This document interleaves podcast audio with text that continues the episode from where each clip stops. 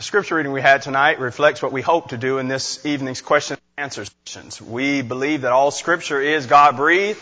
This is the book God wants us to have, and as we have questions of a biblical or theological nature, we want to turn to the Bible and see what it has to say about those questions. Tonight we have eight questions, and so I'll be talking faster than I normally talk, and so for some of you, I guess all hope is lost. But we'll do the best we can. And I meant to the guy that does the slides give him scripture references that go along with these, and I forgot to do that. So on the slides, it'll just be the questions. But if you miss a verse or if there's something I say tonight that causes a further question in your mind, you can talk with me after. We can submit it next month. But what Neil and I want these question and answer sessions to be is a different way of studying and getting into the, way, the Bible together and seeing what the Bible has to say. And hopefully it'll help us to be better Bible students. These are the answers that I've prepared as I've studied them.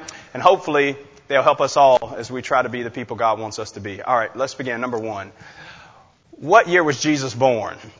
This is an interesting question, and it's a good question. Now, the Bible doesn't give us any dates. The Bible doesn't come out and say on this day and in this month, but there are some time markers that'll help us. And so, in Matthew chapter 2, for example, in verse 1, it says that Jesus was born in and around the time when Herod was reigning as king. The Herod that's under discussion in Matthew chapter 2 is Herod the Great. Josephus is a Jewish historian and we have some of his writings preserved. And Josephus tells us several interesting things about Herod, about when he lived and about when he died. He says Herod became sick and ill with a sort of fever type deal all over him. Different doctors tried to do different things to preserve his life. He even got into a warm bath to try to preserve his life, but eventually he died. Josephus surmises that that was in payback for the things that he had done. You remember in Matthew 2, 16 and 17 in an effort to try to kill Jesus, he had all of the male children two years old and under put to death.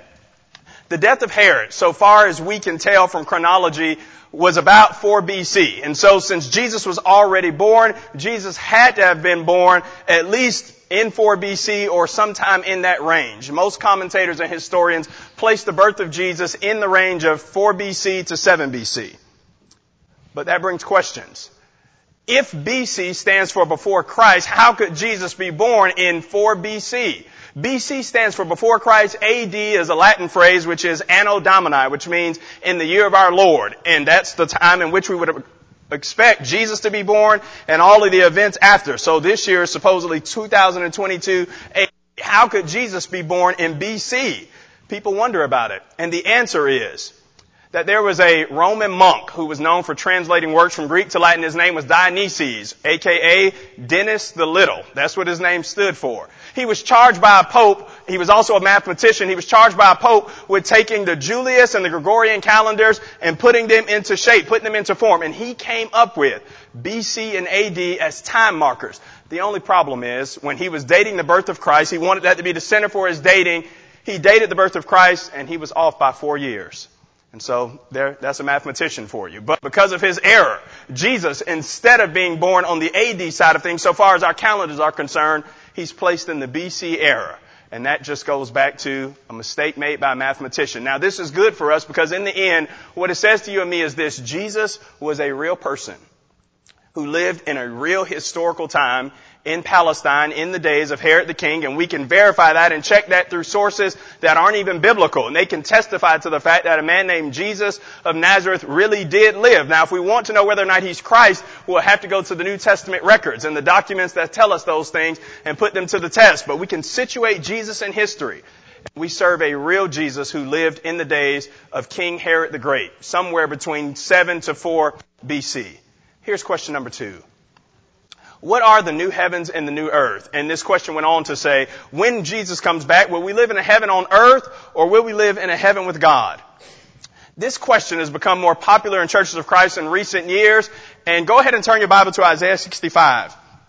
This phrase, new heaven or new heavens and new earth, it appears four times in the Bible. There are two references in the Old Testament and then there are two references in the New Testament. And what we need to do is go to those passages, see them in their context, and then derive the proper meaning from those and place ourselves where the Bible does. So the first time this appears is Isaiah 65. Isaiah 65 in verse 17. God says, Behold, I make a new heaven and a new earth. The former things will not be remembered anymore or come to mind. In Isaiah 65, these are in the days when Israel came back from Babylonian captivity, and God says, I'm doing something new. He calls it in Isaiah 65, 17, a new heavens and a new earth. It's not a new place in Isaiah 65. It's a new arrangement. That is, Israel has come back, their enemies are vanquished, they're no longer under Babylonian captivity or Persian rule, and they've come into a new situation. The last verse in Isaiah 65, in verse 25, speaks about a wolf lying down with the lamb, and all of these things that communicate this idea of messianic peace. Isaiah 65, 25 is very reminiscent of Isaiah 11, 6 and 7 when the son of Jesse will spring forth and bring forth peace. Isaiah 65, 17, those new heavens and new earth aren't a physical location. They're metaphorical reference to the times in which we live in the age of Jesus Christ. Now, the second time the, the phrase appears in the Old Testament is Isaiah 66. Isaiah 66 and verse 22. And the statement is pretty much the same as it is in the chapter before it. He says, as the new heavens and new earth which I create will remain before me, so will your name and your seed forever. And it's the same idea. Isaiah is saying, in the new covenant age of Jesus Christ, in the days of the Messiah, there's going to be peace like you can't imagine. There are going to be all of these blessings and all of these benefits to those who occupy that time frame. In the Old Testament, when we see the phrase a new heaven and a new earth, it's not about a change in the cosmos. It's not about a physical change. It's about a change of status and situation for the people of God. It's a figure of speech. It appears twice in the New Testament though. Once in 2 Peter chapter 3 and then another time in Revelation 21. And so let's do the one in Revelation 21 first. Go ahead and turn your Bible to Revelation 21. In Revelation 21 and verse 1, we see this same phrase. This time heaven is in the singular, but John writes, And behold, I saw a new heaven and a new earth. For the first heaven and the first earth have passed away. That's what John says in Revelation 21 1. Now it's typical for us, I know we're getting to the end of the Bible, getting to the end of the New Testament, and we just assume that what John's about to describe is heaven, but that's not what John says. That's not what he says at all. In fact, after this, John says he saw a new heaven and a new earth, which I take in this passage to be the similar idea of Isaiah. There's the Romans have been destroyed, God's enemies have been put out that have ruined the church, or at least tried to, and John says there's a new heaven and a new earth. And then in verse 2 and verse 3 of Revelation 21, he says he saw the New Jerusalem coming down as a bride adorned for her husband. That would be the church that belongs to God. And then in verse 9 and verse 10, he calls her a bride. I know we think the streets of gold and all of these jewels, it has to be heaven, but I would argue John is actually describing the glorified church post-persecution. He calls her the bride. He uses this temple and tabernacle language from the Old Testament, and what John is describing is this new arrangement for the people of God post-persecution. Now, I believe there are some things in Revelation 21 that definitely apply to heaven. No more tears, no more crying, Revelation 21, 4 and following. But in this passage, John says, I saw a new heaven and a new earth, and something came down from heaven. And it was a bride. The bride of Jesus Christ. In Revelation 21, 9 and 10, he shows, the angel shows him and she says, this is the bride. And so in Revelation 21, I take it the same way I take Isaiah 65 and Isaiah 66, just in a new frame of mind. It's a new arrangement of peace after God's enemies have been routed and put to destruction. Now, here's the last one in 2 Peter chapter 3. 2 Peter chapter 3, this is the one that I believe is talking about the end times and where individuals are going to reside. 2 Peter 3, you remember in verse 4, here we have mockers and scoffers coming and saying, where is the promise of Jesus' coming? Since the fathers fell asleep, all things continue as they have from the beginning of creation. And then Peter begins to describe these events that the day of the Lord will come, 2 Peter 3 and verse 10, and he's going to burn up or destroy the world. In 2 Peter chapter 3 in verse 10 and verse 11 and in verse 12, Peter uses terminology like fire and dissolve and will be burned up. And he says those things about the earth. He says the earth will be burned up. The heavens will melt with fervent heat. The earth also and the works therein will be exposed and burned up. All these things will be dissolved. What type of people should you be? And then in verse 13, there's our phrase again. Nevertheless, we, according to his promise, look for new heavens and a new earth in which righteousness dwells. And so what is Peter talking about when he uses the phrase a new heavens and new earth? Peter says the first heaven and the first earth, this one in which we currently live and occupy, is going to be burned up. This earth won't be anymore. It's going to be on fire. It'll be dissolved. So there's going to be a new dwelling place for the people of God, which I take to be heaven itself, because the current earth on which we live, the current place that we occupy, according to Peter, will be no more. It'll be burned up. And so what Isaiah promised, this new arrangement, what John mentioned in Revelation, Peter crystallizes as he says, when this earth is finally destroyed, there's going to be a new heavens and a new earth. Now there are other passages that are often introduced into this discussion. 1 Thessalonians 4, 13 through 18. Think about that passage where Paul says, we'll be caught up together to meet the Lord in the clouds. Or Hebrews 6, 19 through 20, which says, Jesus is our forerunner, who's run before us into heaven itself. And those are passages which I take to describe the fact that Christians will ascend to be with the Lord in heaven. But then there are other passages on the other side of this, where individuals who believe that God's going to destroy this earth and remake it, and Christians will live on a renovated earth, they will point to passages like Romans 8, 19 through 23, or Matthew 19, 28, and say those passages describe God, yes, destroying this earth, but ultimately remaking it so that people can live on this earth and dwell with God. The passage in Matthew 19, 28, I believe Jesus is saying in the regeneration of the Son of Man, He's not talking about the remaking of the earth. He again is referencing the new covenant age when the apostles would have an exalted status as leaders in the church. And the passage in Romans 8, which speaks of the creation longing and groaning to be delivered, I don't think he's saying the creation wants to be rescued and saved. But he's personifying creation to say, just as badly as you want to be redeemed and go to heaven, it's as if creation wants the very same thing in the end, I believe the new heavens and the new earth, talking about our final resting place, is heaven itself, where we'll be with God when this earth is burned up and it is no more. 1 Thessalonians 4:17 says, "We will always be with the Lord." And whatever we think about this, in the end, that's what really matters. I know faithful Christians who are on both sides of this. I have friends that preach and they believe that the passages sometimes describe a renovated earth. But I believe the opposite side of this. Here's what I want us to appreciate. None of us have ever been and so we're taking some seemingly difficult passages and doing the very best we can. In the end, wherever it is, that's where I want to be, and I hope that's where we all want to be. I imagine when Jesus came the first time, Jews had their passages. And they thought, no, the Messiah is going to be like this. No, he's actually going to be like this. He'll have these characteristics. No, he'll have these. And when he came, he was all of those things and far more than they could have ever imagined. And I believe the same thing about heaven. We think, oh, it's going to be like this. No, surely it's going to be like this. It'll have these characteristics. No, it'll have these. What we can be sure of is when we get there, it'll be far more glorious and grand than we could have ever imagined. We do the best we can with the information we've been, we've been given. But we should approach topics like this, things about end times, with the humility with which God would be pleased with and say, wherever Christ is, I want to be there. Alright, here's number three. Explain the resurrections that took place in Matthew 27, 51 through 54.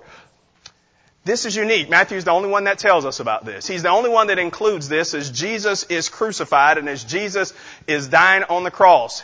He says this happened after Jesus gave up his spirit. That's Matthew 27 and verse 50. And then several miraculous events happen. Now remember in the Gospel of Matthew, what God is trying to do through this Gospel account and through Matthew's pen is to show the Jews that Jesus is the Messiah, that He is the Son of God. And so in verse 51, the veil of the temple is torn from top to bottom. No man could have done that. It had to be God. There's an earthquake, and then the rocks are split open. And then verse 52 says that graves are open. And after Jesus' resurrection, that's important. In verse 53, these individuals that were raised from the dead, they went throughout the city, into the holy city, and they talked to other people. I know that's confusing, that's challenging, but that's what we have. And so what's going on in this account that Matthew describes these individuals who have been raised from the dead? Well, in Jesus' earthly ministry, he raised several people from the dead. Jairus' daughter in Mark chapter 5, Lazarus in John chapter 11, the widow's son at Nain in Luke 7, 1 through 7. And I take these individuals in Matthew 27 to be in that same line of individuals who enjoyed a resurrection of sorts when Jesus was on earth to prove his power. They were raised after Jesus rose from the dead and they went into the city to talk to folks. I believe Matthew 27 is God's last ditch effort to say to Jewish people, He really is Christ. You know these individuals. You know these people. They died. They rose from the dead and they're ever about you and in your presence. This resurrection that they experience is ultimately pointing to the final resurrection that we all hope to enjoy. Now, some people have questions about these folks and they say, okay, when they were raised from the dead after that, what happened to them? Option number one. They were taken up to heaven immediately in some miraculous event. Or option number two, They lived a natural physical life and died again and were reburied. I believe option number two fits best. So far as we can tell, they don't have their final resurrected and glorified bodies, Philippians 3.21, 1 Corinthians 15, 35 through 58. And so like Lazarus before them, like Jairus' daughter, like the widow's son at Nain, and even those individuals that were raised in the Old Testament by Elijah and Elisha, I believe these individuals met their earthly demise, they were buried again, and they, like everyone else who has passed on, wait for the final trumpet to sound, the final resurrection, and for the ultimate new bodies that we'll enjoy. But their resurrections were pointing to Jesus' own resurrection. And Romans 1 and verse 4 says, He was raised with power according to the Spirit of holiness to be testified as the Son of God. There was also one more point added onto this question. Why don't we talk about this account more? Well, probably because it's so challenging and confusing, but also because of the fact that we probably just should. We should add this right in that list with Lazarus. We should add it in the list with Jairus' daughter, the widow's son at Nain. It's just another miraculous manifestation of God's power over death and over the grave. Their resurrection is crowded and surrounded by Jesus' own resurrection, so I would argue sometimes they get lost in the shuffle. Also, Matthew is the only one that mentions it but it's a miracle done by God to prove His power and to show that what Jesus said was actually true. Here is number, I believe this is number four. Why did God create humans to begin with? And there's, again, on some of these questions, there's more that was written down, but we shorten it for the slide. The question is, why did God create humans to begin with? Was He lonely? And if He was, then wouldn't angels have sufficed? You know, the Bible tells us, Genesis chapter 1, that God created everything and it was good. And on the sixth day, after God created everything, Genesis 131 says, Behold, it was very good. Now, the Bible doesn't give any sort of defense for God's creation or even explanation. The Bible just opens initially by telling us that He did create, that God created everything that we see. And on the sixth day, God did something special. Genesis 1, 26 through 28 says that God made man in His own image. In the image of God made He them, male and female created He them, and then He gave dominion over the fish of the sea, over the fowl of the air, over the creeping thing, and everything that creeps on the earth. That's what we have in Genesis chapter 1. God breathed breath into our nostrils and man became a living soul. Genesis 2 and verse 7, but it doesn't tell us why. So did God create humanity because he was lonely? Genesis 1 says he created, but the rest of the Bible fills in the picture. And here it's important for you and for me to see God as He's described in Scripture. And by that I mean the Trinity or the triune nature of God. We sometimes think of God, and while we know that there's Father, Son, Holy Spirit, we sort of think in a singular mode. But what Jesus says right before He dies is instructive here. In John 17 and verse 5, Jesus is praying, and you remember what He says? Jesus said, Father, let them enjoy the glory that I had with you before the world even existed. Before there ever was creation, there was fellowship, there was companionship, there was partnership between Father, Son, and Holy Spirit. So did God create individuals because He was lonely? No, God always knew creation. God always knew companionship. God always knew fellowship. God always knew company. And so God created humanity so we might enjoy what He enjoys. God knew that, you know what? This is fun to exist. And we should share this with humanity. Because God is love, 1 John 4 and verse 8, the Bible says that God created us. Why? For His own glory. Isaiah 43 and verse 7 and Revelation 4 and verse 11 says that God created humanity for His own glory so that we might enjoy fellowship and happiness and love and all of those things. God says this is awesome. And in the most selfless act in history, God says, I want to invite you in to enjoy it too. Let's create humanity, but let's not just create them. Let's make them in our image. Know you not that the Lord He's God is He that made us and not we ourselves. We're the sheep of His hand, the people of His pasture. Psalm 100 and verse 3. He made us in His own image by His own choice and volition, not because He didn't have any other options, but because He loved us so much. Genesis chapter 5 and verse 1. You've done this before. You've invited people into your joy without them asking. Somebody says, I didn't ask to be here. Well, you've done this before in a smaller way, on a smaller scale. You like some food? You like a show, some ice cream, a good book, people don't ask you. You just invite them into the joy. And what you're saying in that moment is this, this is so good and so awesome that if you don't get some of this, you're missing out and you want them to partake. God says in creating humanity, oh, you don't know how awesome it is to exist, to reason, to think, to know love and happiness. You are missing out. And so God creates us. We're not the first people to wonder about this. David did in Psalm 8 and verse 4. What is man that you're mindful of him or the son of man that you care about him? You made him a little lower than the angels. and you've crowned him with glory and honor. And David ends on a note of praise. O Lord, our Lord, how excellent is your name in all the earth. Psalm 8 and verse 9. And that's where we should end. God wasn't lonely. God created because God is loving. He can't help it, but just shower us down with His love. And so He created humanity in His own image to enjoy fellowship with Him because He wanted us to know what it was like to really, truly exist. And when we sinned and violated His will and messed things up, God said, don't worry. I created you to live. I've never known death, but I'll step in your shoes and die, and then we can do it all over again, and then you can live with me forever. Here's the next one. Did God intend for us to live in the Garden of Eden forever? Or did God always plan for humanity to sin so that He could send Jesus? That's the question. Genesis 1 tells us that God created Adam and Eve and He put them in the garden. But Genesis 1:28 tells us something a little bit more, that God's plan was for Adam and Eve to fill the earth, be fruitful and multiply, to replenish the earth and subdue it. Now they never got to that point because of Genesis chapter 3 and their sin, but we don't know really how far that expansion project would have gone. It wasn't God's desire for them to merely stay located in this small garden. They would have conquered the whole world. We don't know how that would have gone or how far that would have gone had they not sinned, but that's what happened. God's plan initially was for Adam and Eve and humanity to live in the garden, to glorify Him, to fill the earth and subdue it, but they failed. But God foreknew that. And so the Bible says in several places, would you write these passages down? It'd be helpful to go back and study these. The tree in Genesis 3 and Adam and Eve's disobedience did not catch God off guard. In Titus chapter 1 and verse 2, it says, God promised eternal life before the world began. In 2 Timothy 1 and verse 9, it says that God promised salvation before humans existed or before the world began. Ephesians 1 4, he says we've been chosen in him before the foundation of the world. So before God created the world, he knew that humanity would eventually sin and he would send Jesus to die for our sins. But here's the thing. God can know that without causing it. God can foreknow without foreordaining. God didn't cause it. God just knew it was going to happen and God had the provision set in place for when we messed up to fix the problem. Somebody says that doesn't sound right. If God created the world and God knew that we were going to sin and He already had this plan, surely that means God caused it. No, it doesn't. God can foreknow without violating our free will and foreordaining. But love demands that people have a choice and so God made us free will beings. And Adam and Eve exercised their free will as God knew they would. And when they did, God started heading toward Calvary. Now this idea of foreknowing without foreordaining, we've seen this in life on a smaller scale with humans. If you just think about it from a human perspective, it helps you to see, oh, surely God can do that without violating our free will. Schools do this.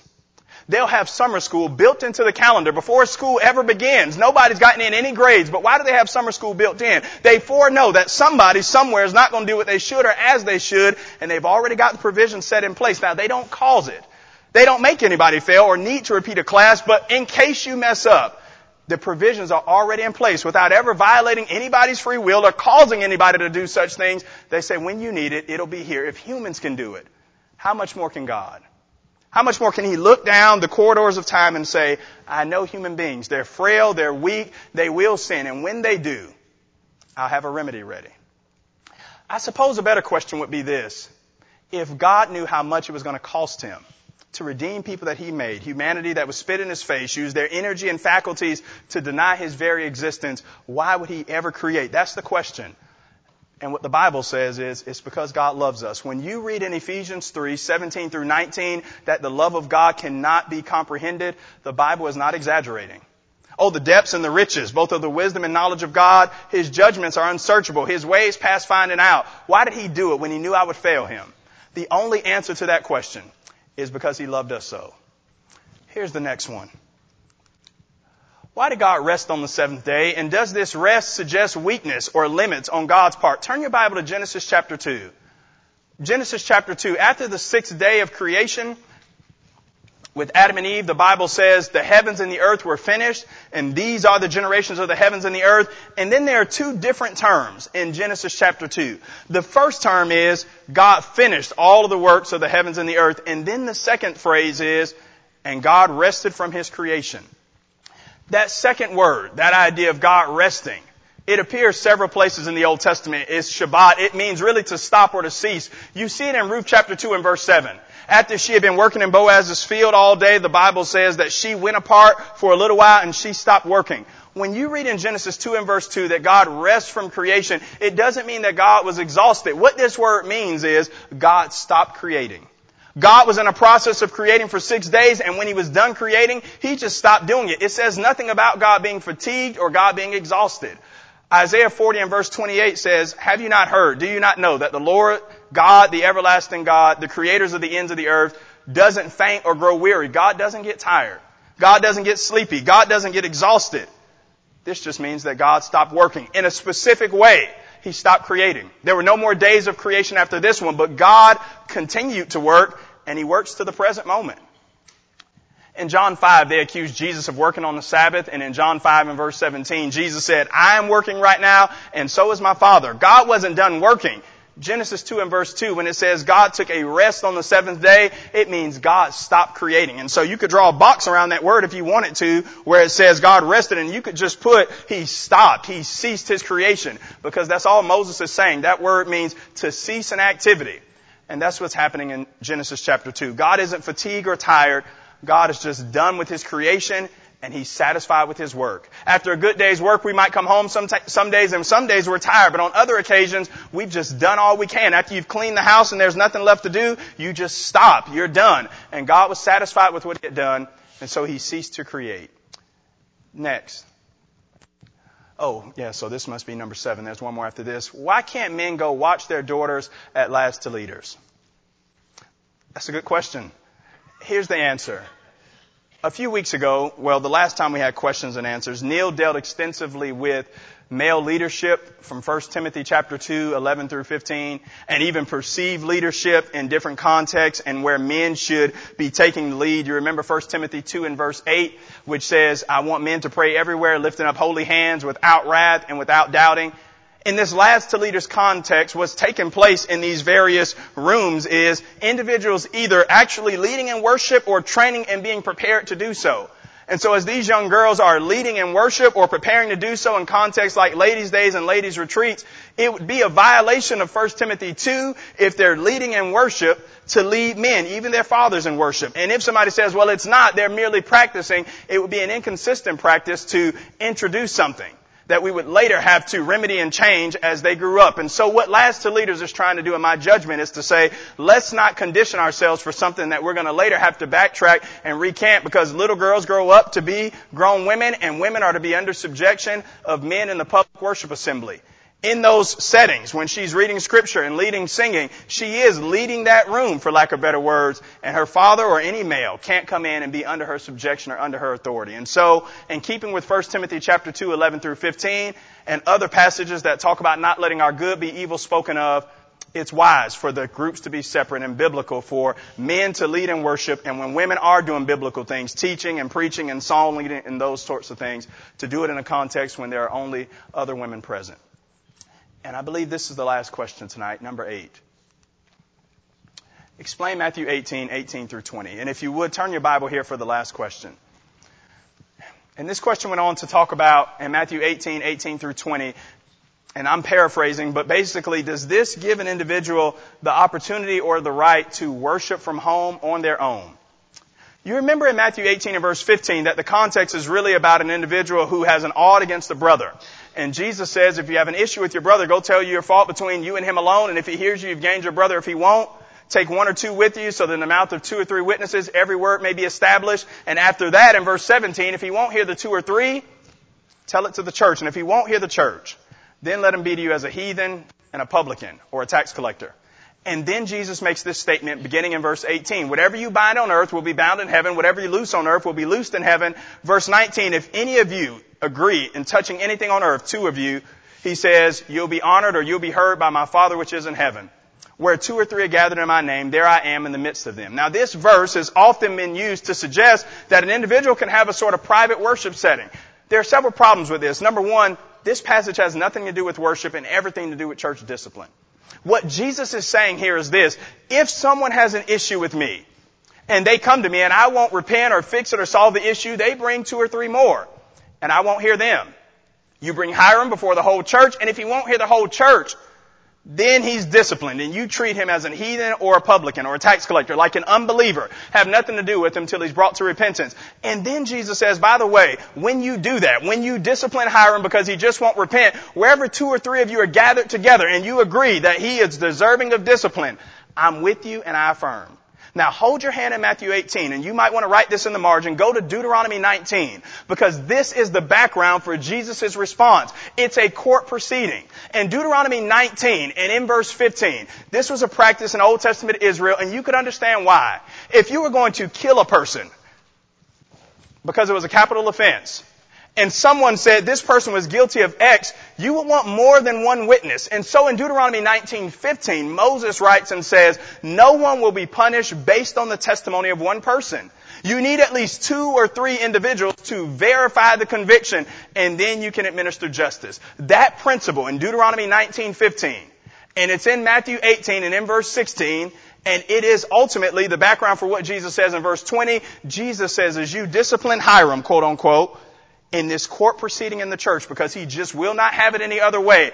If you need two or three witnesses and the church is gathered in agreement, Jesus says, I'm your second and third witness. I'll be there with you. Far from saying that individuals don't have to assemble because Jesus is okay with it and he affirms them, this passage actually teaches that Jesus is here to judge individuals that are rebellious against the church. It's interesting that people take this passage and say, surely I can meet on my own, when in verse 17 of Matthew 18, Jesus describes the whole church. He says, tell it to the church, everybody gathered.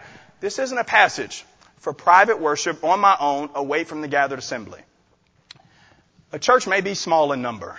There is no set number that has to be meet, met before an individual or group of individuals can be considered a congregation of God's people. But we don't have God's permission to be isolated away from the people of God, to meet in our hotel room or to do whatever we want set aside and then quote Matthew 18, 20 and say, well, wherever two or three are gathered, Jesus promises to be in their midst. In this passage, you don't want Jesus gathered in your midst. This passage is about individuals who've rebelled against God and who the gavel of judgment is coming down on them. When people say that about their own private they indict themselves. Oh, he's gathered, but not in approval. Ultimately in condemnation. 2 Timothy 3, 16 and 17 says, All scripture is given by the inspiration of God and is profitable for doctrine, reproof, for correction, instruction in righteousness, that the man of God may be complete, thoroughly equipped for every good work. And these questions and answers, what we want to do is take the questions and say, does the Bible say anything about that? And where there's room for disagreement and judgment, we want to affirm that. But where God has spoken, we want to loudly echo what He has said. Hopefully tonight, something's been said to cause us to think. Maybe more questions have been brought up, and you can introduce those next time. And I know Neil just can't wait to answer all of those questions. But maybe tonight, someone has the most important question in the world on their heart, and that is, what must I do to be saved? And the simple answer is, obey the gospel of Jesus Christ. Turn from sin, confessing Him as Lord with faith and conviction that He is who He claimed to be. And allow your body to be immersed in water and you'll rise to walk in newness of life. And when the trumpet sounds, just like those people in Matthew 28, your grave will open. Your body will be glorious and you will always be with the Lord. David's going to lead us in a song. If you need the prayers of the church, if we can help you in any way, we'd be happy to do so. Come now as together we stand and as we sing.